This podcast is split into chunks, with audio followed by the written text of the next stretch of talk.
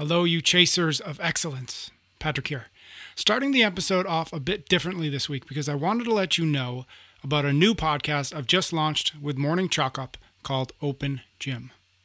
If you like the conversation Ben and I have in this episode and you appreciate the other affiliate-focused topics we've covered over the years, I think you're really going to love Open Gym. I've taken a lot of the lessons learned here on Chasing Excellence and I'm incorporating them into a show focused on the voices of those inside the CrossFit affiliate community who I believe have a valuable perspective worth amplifying. All with the mission of helping future-proof the affiliate community all over the world for many more years to come. You can find Open Gym wherever you listen to this podcast, and there's a link in the show notes to everywhere you can find it. It'd mean the world to me if you subscribed and gave it a listen. Thank you so much in advance. And now let's get on with today's show. We are here because we know the outcomes in our lives are within our control. That taking absolute ownership of how we eat, sleep, train, think, and connect with each other is how we'll optimize our health and happiness. That chasing excellence is how we grab hold of what is possible. Our mission is to live on the run, always chasing, never stopping. Hello and welcome back to another episode of Chasing Excellence. How are you, Ben? I'm great, Patrick. Thank you. Today we're going to dive back into the world of affiliates and running an affiliate. Though I think, as these often do, I think that there'll be a lot of transference to other businesses, whatever they may be. The subject today is going to be reinvestment, reinvesting back into the business. And it's something I wanted to talk to you about because I've heard, you know, I've been lucky to be at your affiliate excellence seminar 5, 6, or 10 times at this point. Right. And one of the things in there is you break down a sense of like, if you have 100 members, you should probably be the only coach, and you should be reinvesting as much as you can back into the business. And then you kind of have a breakdown of like, if you're at 300 members, you can probably start to take whatever it is. And I'm making the numbers up.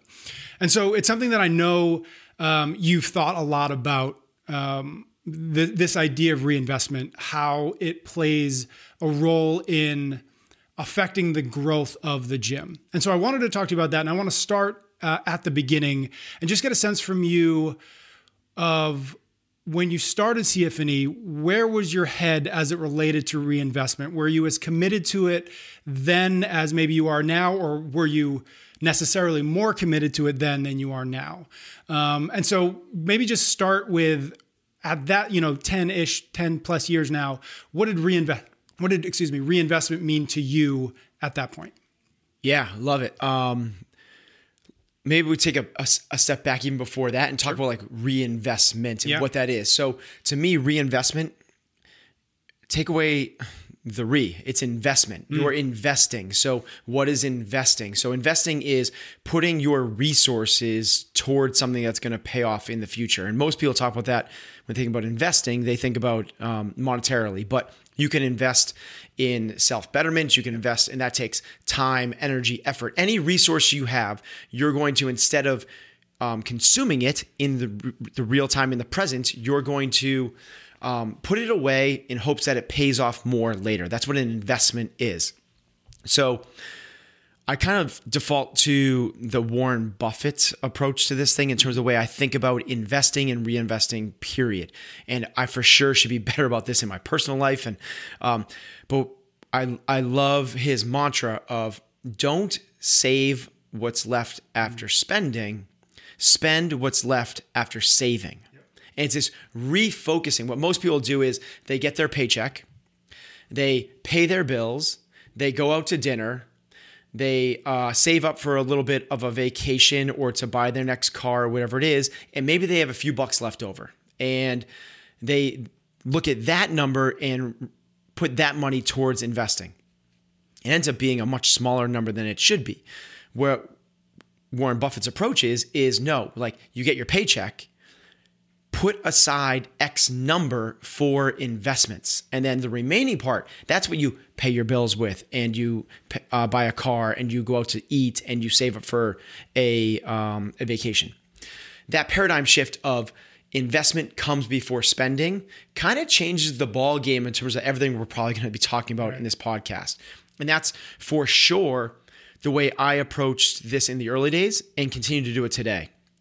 The other kind of paradigm shifting approach or overarching theme to the way I think about business is something the way that Simon Sinek has coined very well and is coming out with a new book about it is this infinite game versus a finite game. And I think we've talked about this on this podcast before, but essentially the difference between those two is a finite game is known rules, known players, known time, football, right? We're going to play on Sunday at 1 o'clock. Here's how you get points. And the person at the end of the 60 minutes wins. Well, that's essentially what business is trying to do. A lot of people are trying to play this finite game, which is at the end of the quarter, at the end of the year, at the end of my tenure as CEO, I hope that we win. But no one's defining there in business. There is no set time tables to it. There is no set metrics of what is it market share? Is it revenue? Is it profit? Is it number of employees? Is it like there is no known, everything is unknown. So it's this infinite game. So from day one, and I continue to operate this way, Simon Sinek just gave me good verbiage to kind of talk about this, is I played this infinite game, which is, it's the reason I didn't take investors on in the early day. I didn't want to have to justify, I didn't want to pursue quarterly profits. I didn't want an investor to say, hey, it's been 3 years, where's my money? Mm-hmm. Because I wasn't looking to pull as much money off the table every quarter, every year. I knew from day one, I was gonna be pumping it back in, knowing that it might not pay off for 2 years, 3 years, 5 years, 10 years, maybe 20 years. But what I'm looking for is fulfillment in my life as a whole. We talk about that all the time here, not try to maximize profits on a timetable that's arbitrary. Right. I want to pursue my vision, my goals. So because of that, the reinvestment thing becomes incredibly important. What we're not going to do is go, okay, after we pay our rent and after we pay our water bill and electricity, here's the money left over. And we have 20%. What that means is Ben gets 15% and the other 5% we put back into buying the next rower or improving the shower situation.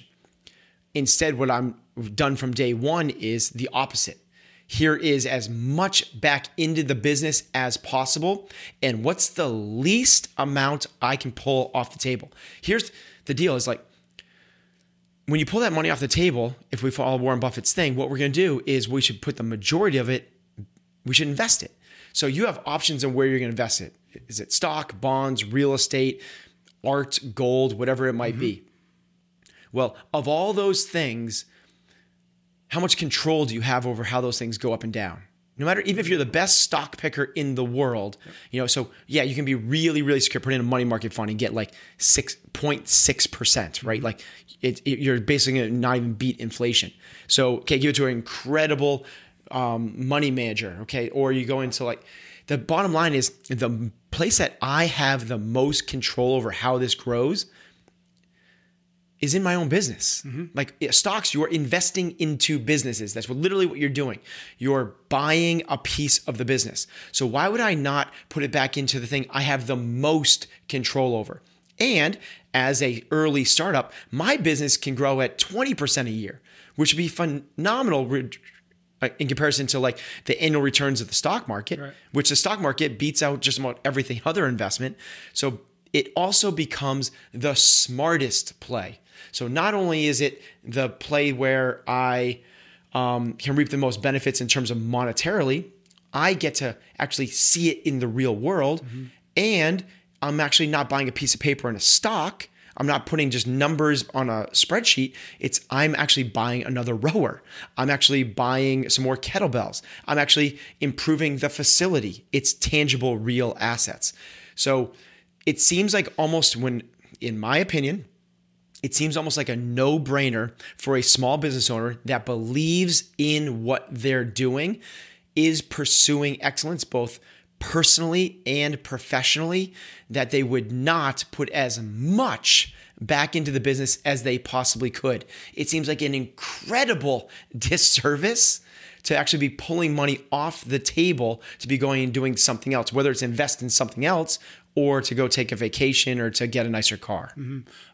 Couple things there, but the first you mentioned right at the end there is the belief that what you're doing is a good investment, and how much of the early days, how much did you rely on your faith that what I'm doing is going to be around in 10 years or 15 years or 20 years for what, whatever that quote unquote payoff is. How much of it was, I believe in what I'm doing so much that I'm going to reinvest as much as I can. And kind of to piggyback on that, do you feel like, specifically gym owners are worried about or lack some of that faith and therefore don't reinvest as much as they could because they're a little bit hedging against, well, I don't know if I'm going to be around in 2 years. So I don't know if I want to give up the X amount of dollars today for the hope of X times two in 5 years, whatever. Yeah. It's, if one's going to lead into, like, the belief is going to lead into that. So I don't know if the business is going to be here in a few years. So why would I reinvest in that? Well, if you don't reinvest back in, guess what's most likely going to happen? Right. Where it's like, it's this catch-22. So it's like, if you're probably more likely, if you believe your business is going to be around in 5, 6, 7 years and you put your money back in, the likelihood of it being around in 5, 6, 7 years goes up. Right. It's kind of like pretty obvious. Yeah. But here's the truth and the deal behind that is, I'd be lying if I said, when I opened the doors that I knew we were going to be around in 5 years. Mm-hmm. Now I have a 10-year vision. I have 3-year metrics. I have 1 year. It's we're a lot more mature than we were back then. You've got a lot more momentum behind you to... Yeah, and I feel really confident that we're going to be around again in another 10 years. Something really catastrophic would have to happen. Right. There's something I read about, which I can't remember what it was, but it's essentially every year that you're in business, the likelihood of staying in business goes up like exponentially, humongously. So it's the same with like book publishing. Every year that a book is in print, it adds to the likelihood that it will be in print the next year. Something like that. Perennial Seller from Ryan Holiday. Exactly. Yeah. That might have been where I heard about it. Possibly. It's a good thing you're around. Yeah. So that didn't slow me down or stop me whatsoever. The hesitancy. So if you're in high school playing defense on a football team, and the coach calls in a play from the sidelines, you look over and you're like, man, I don't really remember or know what that play is. The worst thing you can do is go half speed. Mm-hmm. The best thing you can do is like, I don't know what this is going to look like, but screw it. I'm going as fast as I can. Commit to it. I'm going to commit to that thing. And that's how you have to kind of live your life as an entrepreneur. Yeah.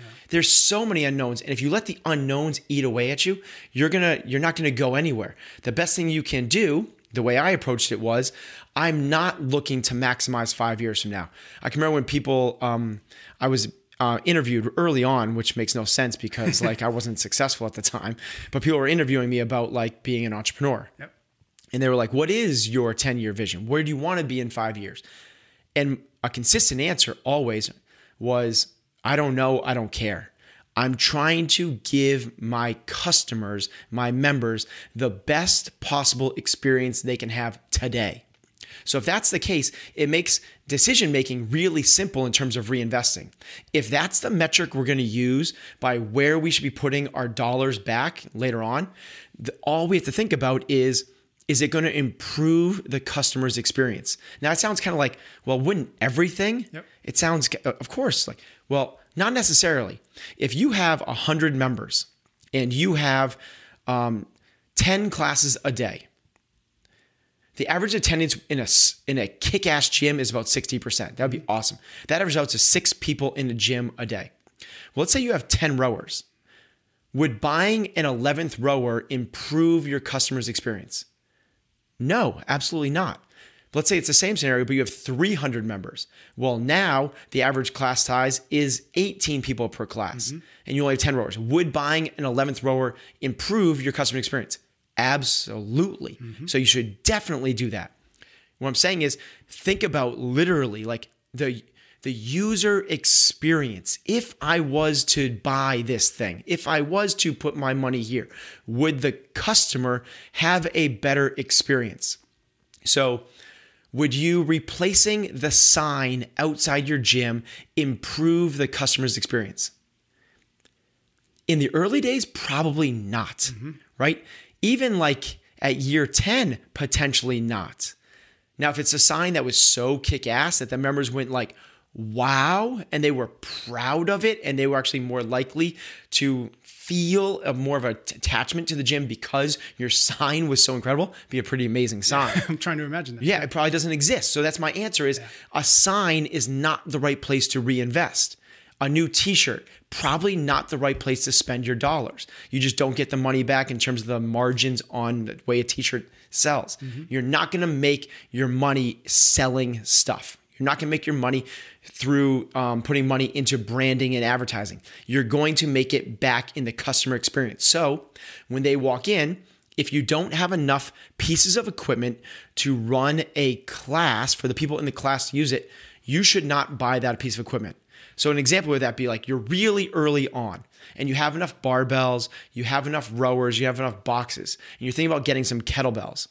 Well, getting 1 or 2 kettlebells at 2 different weights is not worth it because people can't do the prescribed weights of, we'll call it 35 and 53 pounds. What you need to do is get at least 3, 4, or 5 at each weights and some weights in between.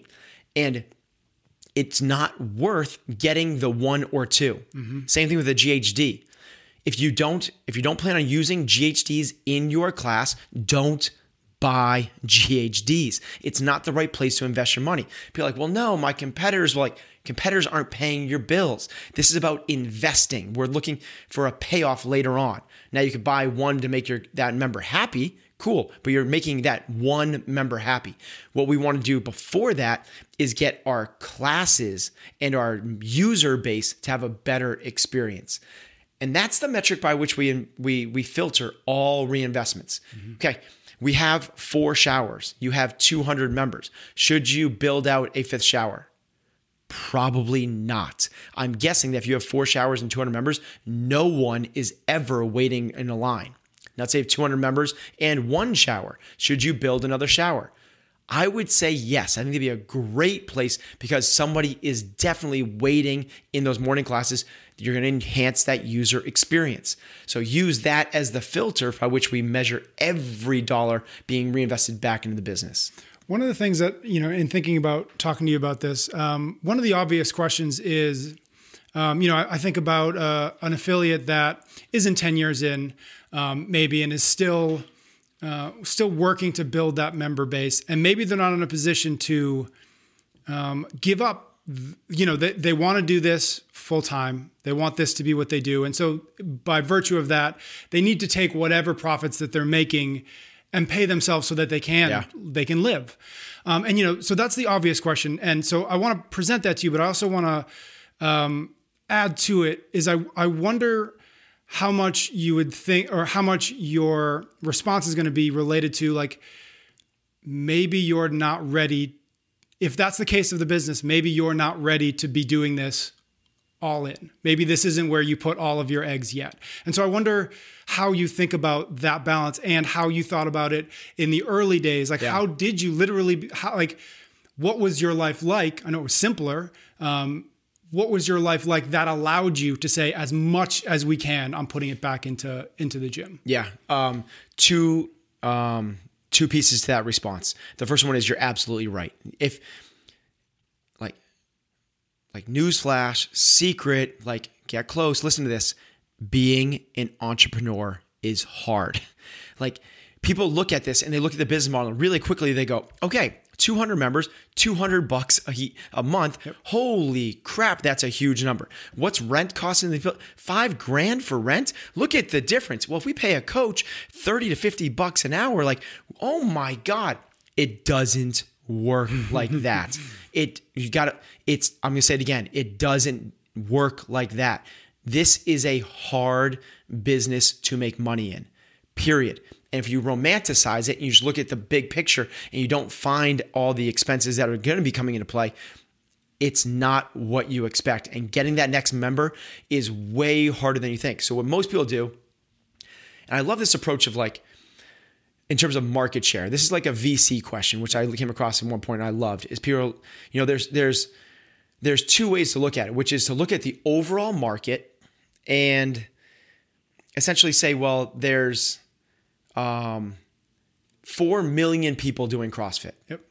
well, if I open up a gym, like if I only get like this tiny little percent, I could easily get 400 members. Or to say like in my town, there's X number of people. Well, if I open up a gym, all I need is this percent. Instead of thinking, that's the easy way. Yep. Instead of think it the other way. How are you going to get that first member to walk through the door? Mm-hmm. That's the opposite approach. That's the realistic approach. Okay. How are you going to get member one to walk in? And when he walks in or she walks in, how do you get her to come back tomorrow? That's the way you got to think about like the business model. And then from there, how do you get customer number two? And if your answer is advertising, wrong. You're not going to get them through advertising. It does not work in our business model.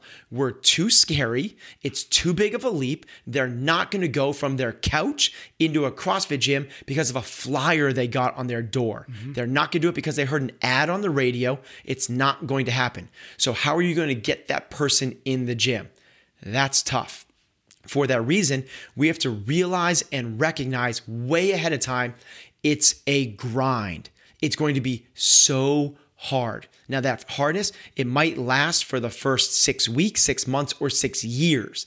And that's dependent on how much are you going to dive into this, pursue excellence in your own endeavor. Now, if you do it part-time and hedge your bets, guess what? It's a longer road. Right. Now, if you go all in and I'm going to learn guitar and I'm going to start a band in 6 months and you quit your job and you play guitar, it's going to be a lot faster. So it's up to you. But hedging your bets, a plan B is also a plan to fail. So you might not make it there.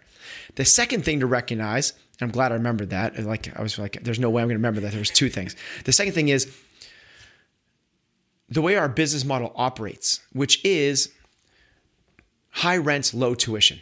That's what makes our model successful. What I mean by that is, I hope I said that right. Did I say low rent, high tuition? I might have said high rent, low tuition. It's the opposite. Yep. Yeah, like the opposite. So it is high tuition and low rent. Yep. That's the way our business model works incredibly well. That's why we're in warehouses.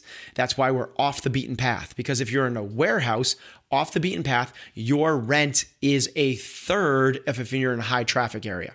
So in our area, if you want to be on a main road, it's about $22 a square foot. If you want to be in the beaten path, you could be closer to $10 a square foot. Mm-hmm. Well, now that we're talking, that's cheap. And now now people pay $200 a month to be a member. That's how the business model actually works.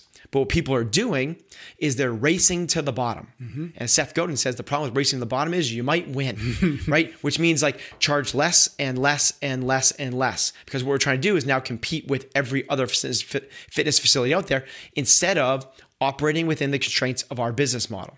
And what they do is they're trying to now charge $150. Well, the people down are charging $130. Okay, so now I'll charge $99. I'll charge $69.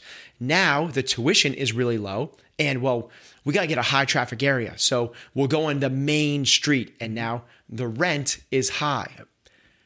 Our business model doesn't, the Globo Gym model works for that because they have 10,000 members and no one shows up. We have 60%, if you have a good gym, of our members show up. If 60% of your members show up, if 60% of the members show up to the Globo Gym, they go out of business. Mm-hmm.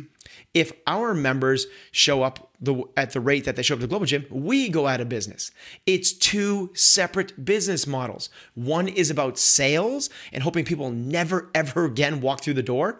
Ours is about relationships and results, and you got to come back in tomorrow because we charge so much. If you're not coming back, I know you're going to cancel your membership. Right. So because of that, what we can do is operate and exaggerate that by going with even a lower rent scenario with a lower investment. If you open up and you have to take a loan or a lease or something else where you are in the hole by $150,000 on day one, now all of a sudden we're even in a tougher situation. But we can grow this thing organically because how are you going to get customer number one?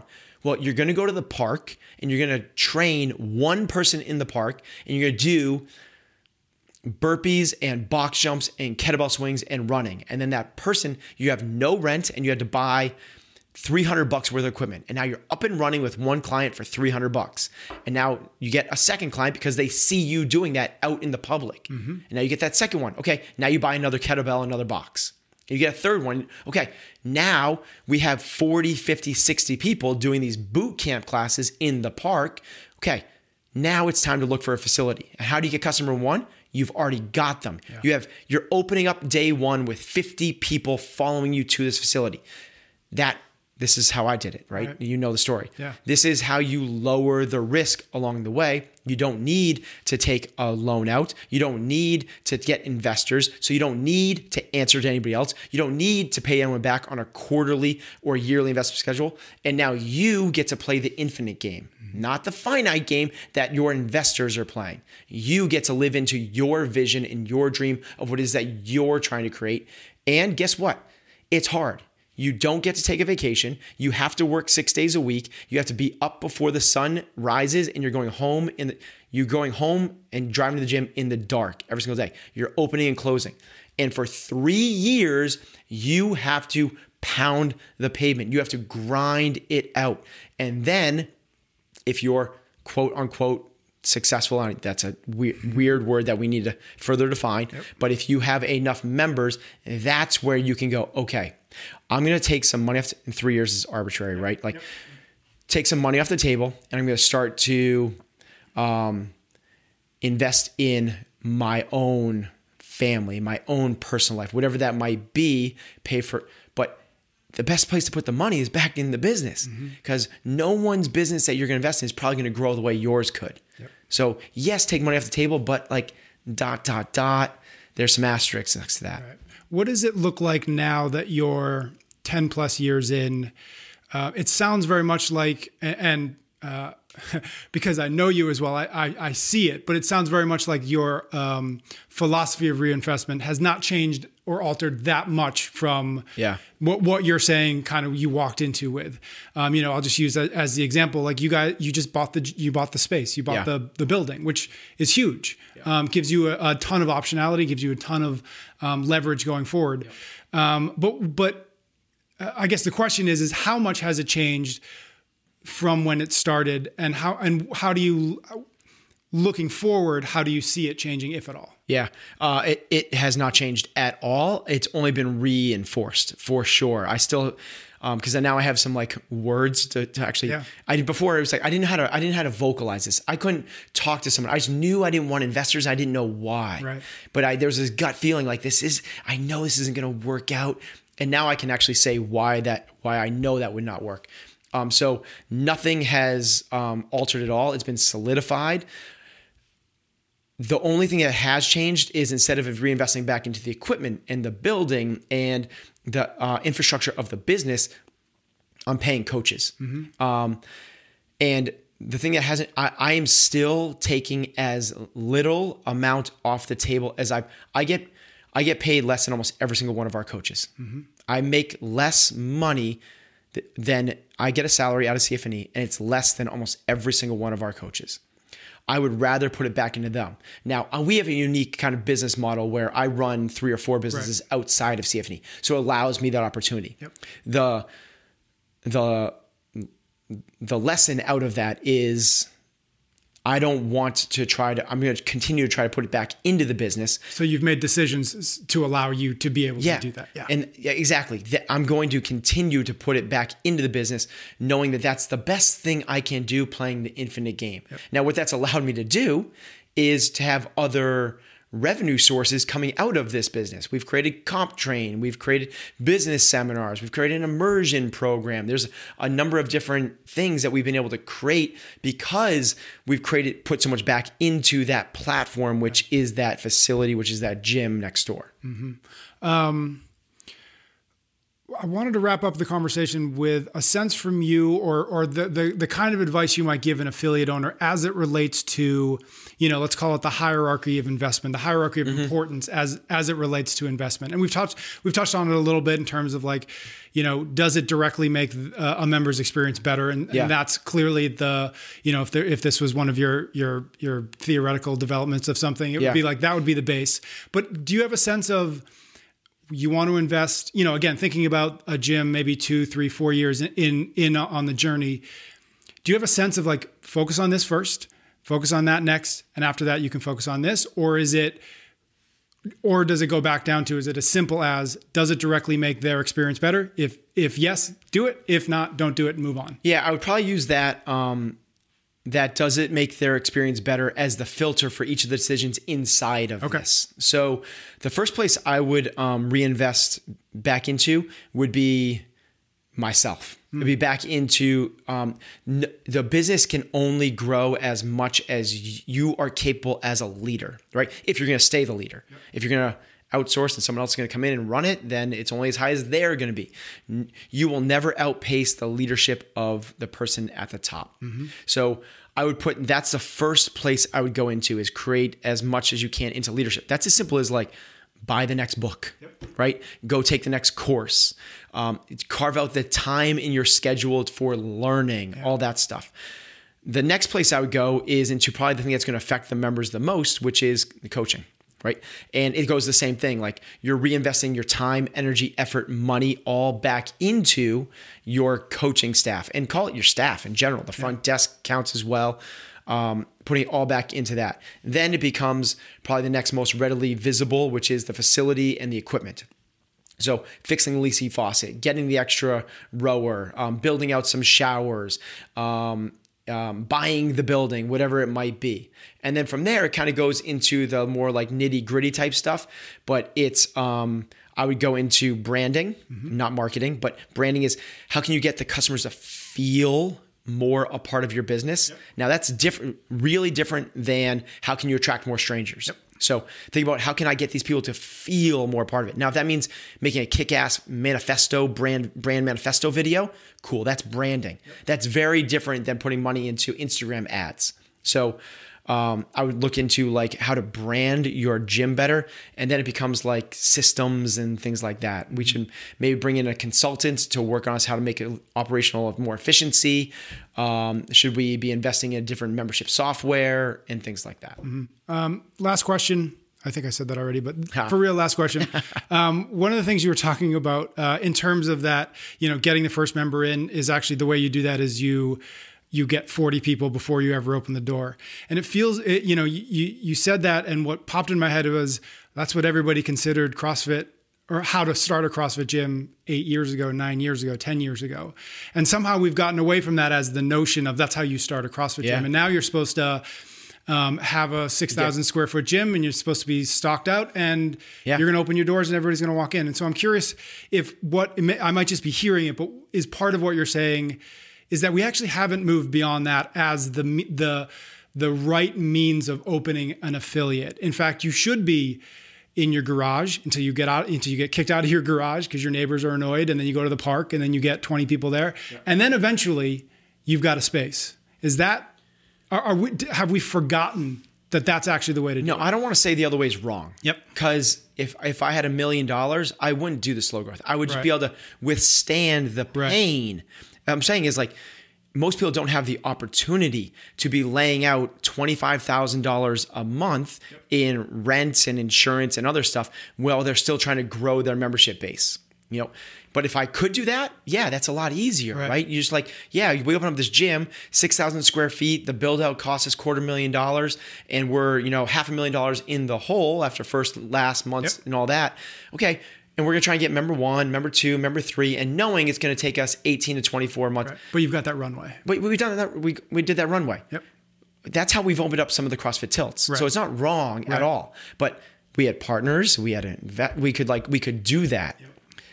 We also had like a little bit of a brand built up already, and the fact that we were opening this up as a team with CF&E as a proof of concept. It wasn't some trainer coming out of nowhere to open up this facility. What I'm saying is, you can drastically lower the pain and the stress and the anxiety and the risk that's associated with taking that huge leap, because it's not necessary. The way we used to do it can still be done today. Do it a little bit slower, do a little bit more organically, do a little bit more grassroots, a little more guerrilla marketing approach. But it can be done that way, and it's going to feel a lot better for each of those users along the way, because now when they're starting, It's appropriate. It's not three people walking into 6,000 empty square feet. It's three people joining you in your garage. Mm-hmm. And that feels right. Right. All right, my man. Thank you so much. We will see everybody next week. Thanks, Patrick. You can get every episode of Chasing Excellence wherever you listen to your podcasts or on YouTube. Until next time, thank you for listening.